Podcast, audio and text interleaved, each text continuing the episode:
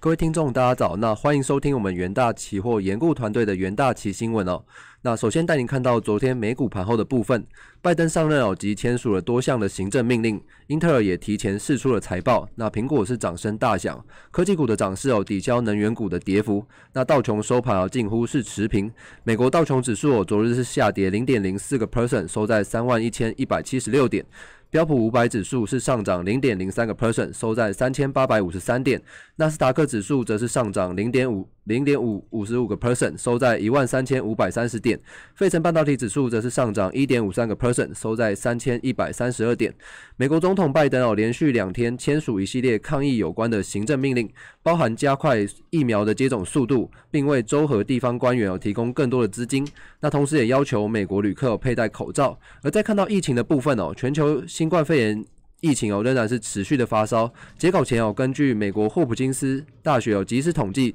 全球确诊人数已飙破九千七百二十六万例，死亡人数是突破两两两百零八万例。那美国累计确诊数哦则是超过两千四百五十三万例，累计死亡数哦则是超过四十点八万。那在外汇市场的部分哦，昨天美元走贬。反映美国公布一连串优于市场预期的经济数据，以及市场对大规模财政刺激的乐观预期，那提高美国经济复苏的动能哦，并打压这个避险的需求。那美国政府我公布的数据显示哦，上周初请初次请领失业金，呃，失业救济金人数下降二点六万人哦，至计调后的九十万人。与此同时，十二月的新屋开工数额是月增五点八个 percent，而费城费的。商业状况指数是自十二月的九点一有上升至一月的二六点五，而在能源盘后的部分哦，原油期货价格哦是收盘是呈现了这个涨跌的互见，布兰特原油期货价格是小幅上涨，但 WTI 原油期货则是价价格则是小幅的收低，而由于 API 的数据显示美国原油库存意外的增加，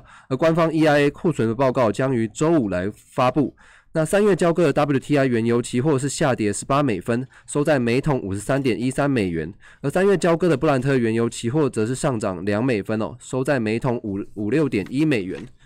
那 API 的数据哦也显示说，上周的美国原油供应量增加了两百六十万桶，那汽油库存的增加。增加了一百一十万桶，蒸馏油的库存哦，则是增加了八十一点六万桶。而根据 S M P Global 调查，市场平均预期上周的原油供应量下降了两百五十万桶，汽油供应量则增加两百七十万桶，蒸馏油的则则是增加六十万桶的水准。而在国际第一则国际新闻的部分哦，根据日本工具机工工会所公布的这个二零二零年十二月工具机的订单中值，那它的金额是较二零一九年同期增加了九点九九个 percent，是连续两个月有优于二零一九年的同期。那由于以中国为主的这个生产活动出现复苏哦，汽车及机械相关的接单量成长。那中国市场的方面哦，订单金额是前一年的二点八倍，达到了两百九十七亿日元。那包含中国在内的亚洲整体表现也约成长了二点一倍哦，是达到了四百一十三亿日元，也拉高了这个整体的订单表现。另一方面哦，日本国内的内需订单哦是年减了十四点六个 percent 至三百三百一十八亿日元哦。那就整体而言哦，内需的订单表现跟外需来相比哦，复苏的步调还是较为迟缓。不过在五 G 行动电话相关装置的带动之下，半导体制造设备的相关需求维持在高水准，加上因应环保车及这个自动驾驶等需求，与汽车有关的设备哦投资也持续的呃持续的回温。那在跌。呃，接单的方面哦，仍有成长的空间。而在第二则国际新闻的部分，我们可以看到，在澳洲的部分，根据澳洲统计局工具哦公布的这个数据显示哦，在澳洲央行第二轮的刺激措施之下，那推动了该国的经济复苏哦，并鼓励这个企业继续雇员的情形下，澳洲的十二月失业率哦是降至这个六点六个 percent，优于这个市场的预期。那数据显示哦，澳洲的失业率是从十一月份的六点八 percent，呃，降至六点六 percent。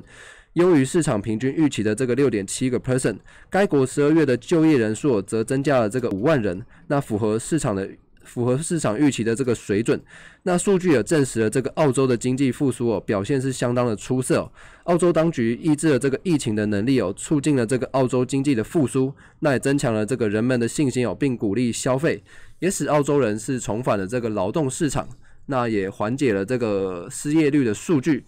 此外，这个数据哦也显示，澳洲十二月的工作时间哦是增加了这个零点一个 percent，而二零二零年全年哦则是下降一点五个 percent。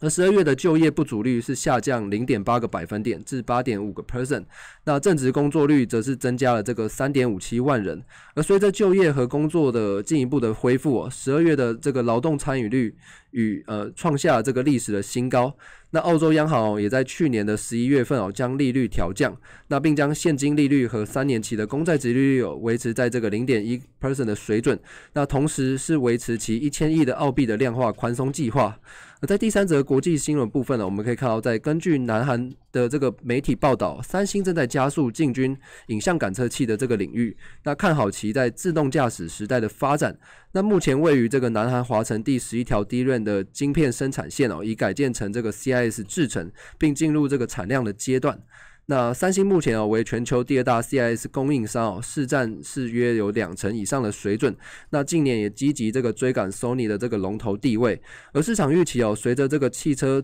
逐步导入这个自动驾驶，二零二三年车用这个 CIS 市场规模将提升至二十兆韩元以上。而三星在手手机的 CS 哦具备这个领导地位，可以透过这个扩车。呃，扩张车的 CS 业务在全球取得更多的市占，尤其是这个车用的 CS 安装在车汽车之上哦，那可提供自动驾驶哦更精确以及可靠的性能，那确保驾驶与乘客的安全哦，那成为这个发展自动驾驶重要的一环。而而第四则这个国际新闻哦，也是看到在南韩的部分，根据南韩海关总署公布的这个数据显示哦，受惠于疫情期间的晶片和汽车出货量哦强劲，南韩一月前二十日的出口是较去年同期成长了十点六个 percent。那数据显示哦，在今年一月一日哦到这个一月二十日的期间，南韩的出口总值哦是到达了这个两百二十两百八十二亿美元，那是高于去年同期的两百五十五亿美元。而在上述期间哦，日均出口额也较去年同期是成长了十点六个 percent。另一方面哦，进口额则较去年同期成长零点零点五 percent，那达到了这个两百八十六亿美元。那贸易逆价差为这个三点六八亿美日美元。那疫情期间哦，作为关键出口的项目的机体晶片出货量是较去年同期成长十一十一点六个 percent，那汽车出口量则年增十五点七 percent。那无线通讯设备有则大增六十点五个 percent，不过石油产品有对外出口则较去年下跌了这个四十五点六个 percent。那根据这个南韩产业联盟预估哦，二零二一年晶片及汽车和其他这个九个南韩主要的产业哦，对海外的出口将年增十一点九个 percent，